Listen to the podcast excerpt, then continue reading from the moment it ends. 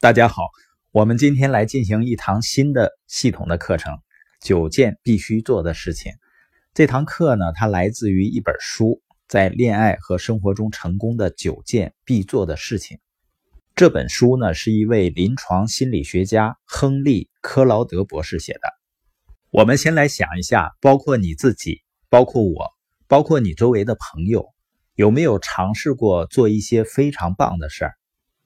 然后呢，你对人们说，你一定要去做这件事情，你一定要去那个餐厅，那里的红烧带鱼非常好吃。像我前几天看了《摔跤吧，爸爸》这个电影，我也强力推荐周围的人去看。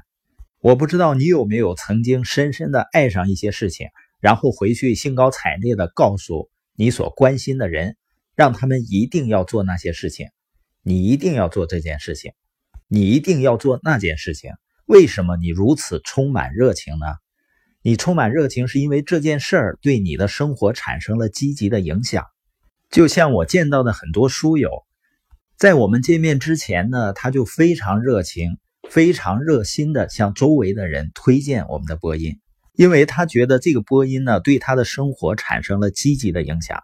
就像我今天聊天的一位韩先生，我们还没有见过面，他说这个播音呢，给他带来了巨大的改变。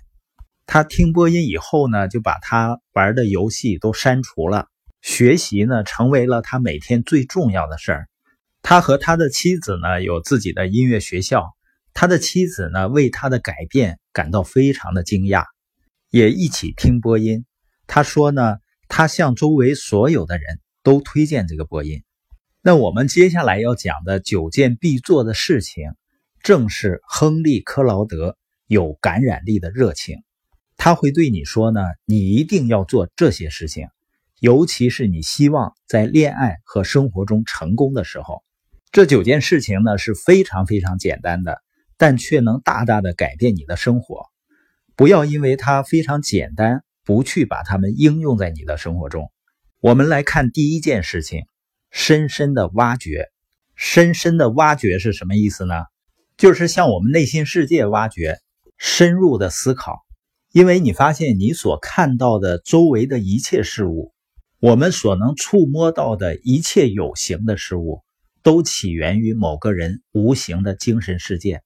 像我们看到的电视啊、汽车啊、这个城市啊，它都从一个人的想法开始，它们都起源于人们的渴望和所有在人们精神中存在的无形因素。那为什么有的人能够挖掘得很深，并且发现他们的目标和梦想，而其他的人却不能呢？关键词呢，就是持续不断的关注，持续不断的思考，然后内心呢受到激荡，灵魂呢受到激荡，产生了梦想，产生了想法。有的人呢就感受到了生命的使命，然后他们持续不断的关注这些事情。他们会说呢，这是我想要的，我要留在这里足够长的时间，直到我发现、明白、了解它对我生命的意义。而对于大多数人来说呢，是患有注意力缺乏症，也就是说内心呢注意力严重的不足，他们太过沉迷于忙乱了。这是很多领导者存在的一个很大很大的问题。太多的忙忙碌碌的领导者没有花足够的时间去发现他们的内心。麦克斯韦尔就说啊，人们如果知道他每天花多少时间去思考，都会大吃一惊的，会觉得不可思议。但他经常是喜欢拿起一支笔、一张白纸，找一个清静的地方，针对一个他听到的或者经历过的想法，静静的思考一段时间。所以，如果我们能学会仔细的思考，深深的发掘我们内心的想法，我们就会开始发现我们究竟是谁。因为在生活中从来不缺少能让你埋葬自己心灵的东西。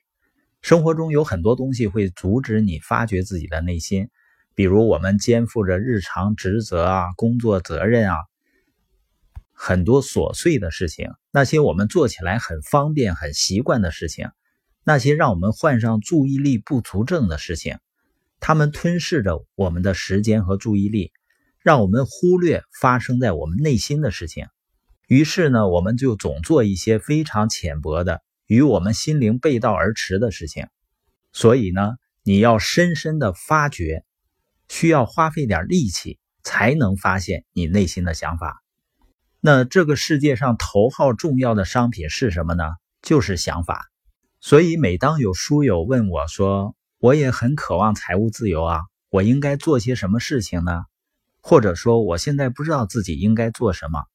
每当我看到这样的问题的时候呢，我都会建议他，我说我给你留一个作业，你写一下，假如说钱和时间不是问题了，你最想做的10件事情和你最想离开的10件事情。那这是什么意思呢？就是深深的挖掘，你才能够真正明白你内心深处真正想要的是什么。